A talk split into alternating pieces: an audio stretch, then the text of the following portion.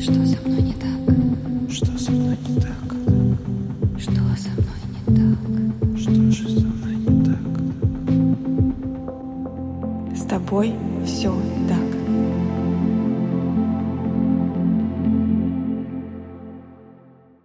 Всем привет! Меня зовут Евгения Романова. Я практикующий психолог и автор подкаста «С тобой все так», который посвящен психологическим травмам и их влиянию на жизнь человека. С тобой все так.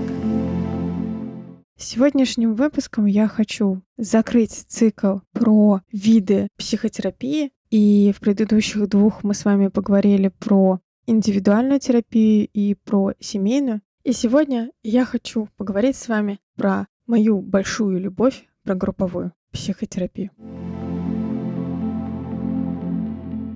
Давайте с вами поиграем. Что вы представляете, когда слышите словосочетание «групповая психотерапия»? Наверное, я сейчас немного побуду вангой. Вы представляете такой круг со стульями, на которых сидят люди и что-то обсуждают. Абсолютно какие-то разные вещи, и это какая-то точно очная встреча, на которой каждый говорит «Здравствуйте, у меня вот такая-то проблема», и начинается какое-то обсуждение. Возможно, у кого-то перед глазами есть образ встреч анонимных алкоголиков или наркоманов, где, согласно фильмам, по крайней мере уж точно, вы, возможно, слышали такое начало. Здравствуйте, меня зовут Евгения, и я алкоголик. И все хором отвечают «Здравствуй, Евгения!» Да? И, возможно, у вас такое представление о групповой терапии. Возможно, никакого представления нет. Просто потому, что не встречались, не знаете, не слышали и так далее. И сегодняшним выпуском я хочу немного приоткрыть завесу тайны, что происходит на групповой психотерапии и почему сейчас достаточно часто говорят именно про этот вид терапии. Давайте начнем с того, что, как и индивидуальная терапия, групповая может иметь разную длительность. Но в отличие от индивидуальной, длительность всегда фиксирована. То есть группа всегда знает, на какой срок они встречаются. Это может быть разовая акция, то есть разовая встреча. Это может быть встреча на определенное количество групп, например, на три месяца, на полгода, на год. Иногда это могут быть группы длиной 2-3 года. Пробуйте себе представить, что вы год или полгода или даже три месяца каждую неделю или каждые две недели будете видеть определенных людей. Каждую неделю или две выстраивать с ними какой-то контакт. Следующее, чем отличается группы, они бывают открытого типа и закрытого. То есть открытого это когда как раз группы анонимных э, наркоманов или алкоголиков, когда состав участников постоянно может меняться. Кто-то приходить, кто-то уходить и так далее. То есть это такой очень гибкий формат, когда есть старички, которые четко знают правила, манеры и что здесь нужно делать, и новички, которые учатся узнавать э, группу, узнавать мир, исходя из того, что рассказывают и показывают. И бывают группы закрытого типа, когда группа начала в одном составе и заканчивает в одном составе, и всю длительность группы 3-6 месяцев, год и так далее, состав участников не меняется. Бывают группы тематические и психодинамические. Тематические группы — это группы, в которых задана тема. Например, группы для людей с расстройством пищевого поведения группы для людей, находящихся в депрессии, группы для онкобольных, и в основном они такие поддерживающего типа. Но бывает по-разному, и они тематические. То есть все люди, которые приходят в эту группу, они имеют схожую проблематику, схожие запросы в одной конкретной теме. И есть группы, как я уже сказала, психодинамические, то есть все приходят со всем. Нет конкретной темы, нет конкретного запроса, который вы приносите, и вся группа подходит под этот запрос. Нет. Каждый приходит со своим. Кто-то приходит с вопросом, как выстраивать отношения. Кто-то приходит с запросом «я хочу разобраться с родителями и, наконец, перестать на них злиться». Кто-то приходит, наоборот, с темой «я хочу научиться злиться». Кто-то приходит с темой «я хочу научиться выстраивать границы» и так далее. Такая группа имеет интересную тенденцию. Тенденцию выстраивания своего внутреннего мира. Если вы сейчас поставите на паузу и подумаете, и вспомните все, что я сейчас говорила, то, возможно, вы заметите, что все, что я сейчас произносила, очень похоже на наш реальный мир. Например, открытые и закрытые группы. Вы приходите на любую вечеринку, общественное место, и там у вас точно группа открытого типа. Кто-то приходит, кто-то уходит, и вы как-то начинаете понимать, как выстраивать тут взаимоотношения какие. Тут есть правила, как нужно себя вести. Вы примеряетесь, смотрите про участников, подходит вам, не подходит, и принимаете решение. Группа закрытого типа — это, ну, например, группы обучения конкретного когда вот есть только участники конкретного обучения. Или, например, группа в университете, класс в школе, даже на работе у вас все равно есть закрытая группа, те люди, которые постоянный состав участников и в которых выстраиваются взаимоотношения. Также и по длительности. Есть встреча на один раз. Вы увиделись, встретились, понравились, не понравились, разошлись. Это как свидание.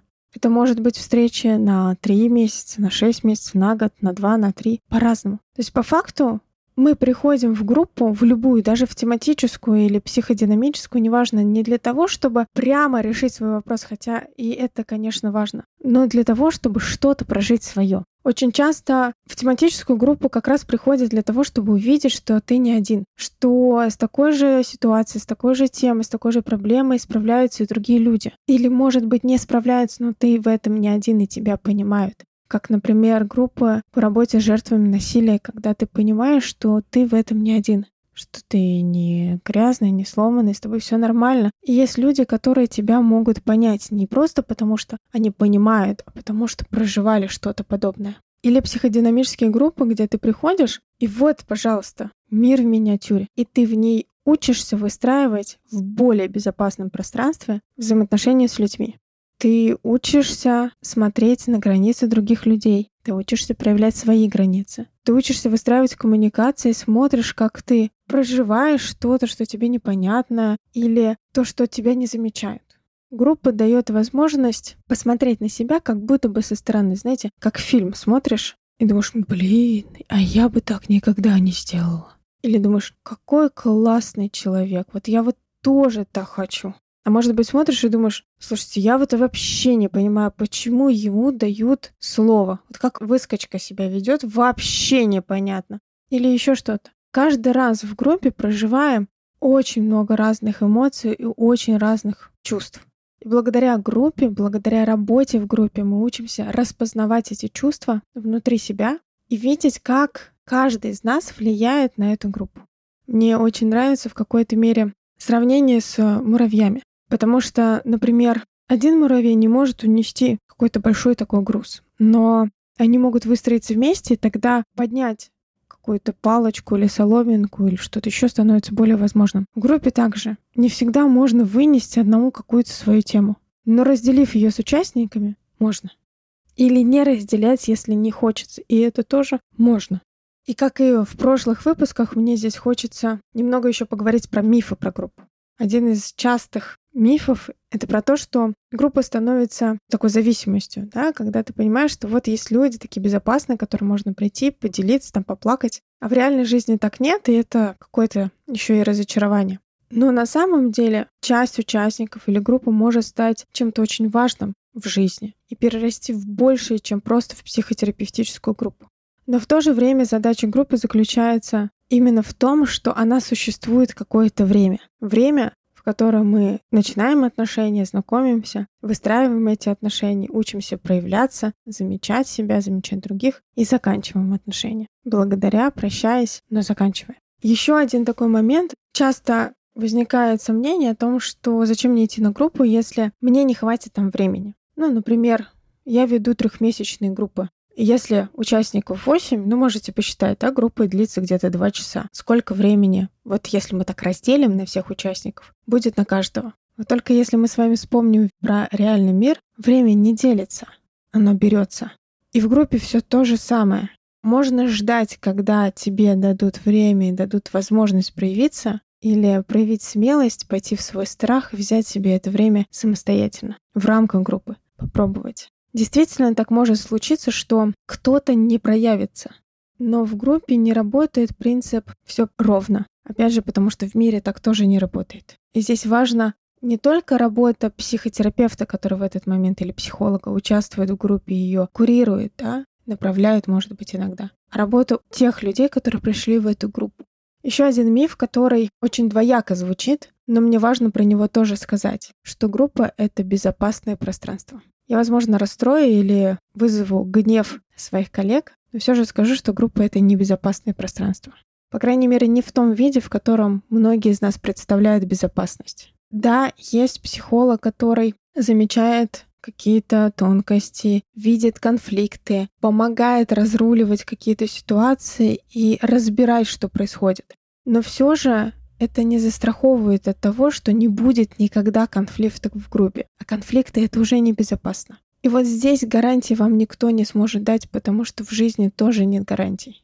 Цимус группы состоит в том, чтобы увидеть и научиться вне определенности в какой-то мере и вне тотальной безопасности выстраивать отношения с собой и с другими. То есть если я знаю, что безопасности стопроцентно не бывает, и стопроцентной определенности и контроля тоже нет, могу ли я и как я могу выстраивать отношения с другими людьми? В том объеме, в котором я могу это делать, в том виде, в котором я хочу это делать. Заботьтесь о себе замечая, что есть и другие люди, и я на них тоже влияю. В заключение хочу сказать, что все наши внутренние сложности правда приобретаем в контакте с другими людьми. Даже имея психиатрические диагнозы, они становятся сложностью не столько сами по себе, сколько в контакте с другими. И психотерапевтическая группа является тем местом, где людей больше, чем один психолог. Да? Есть другие люди.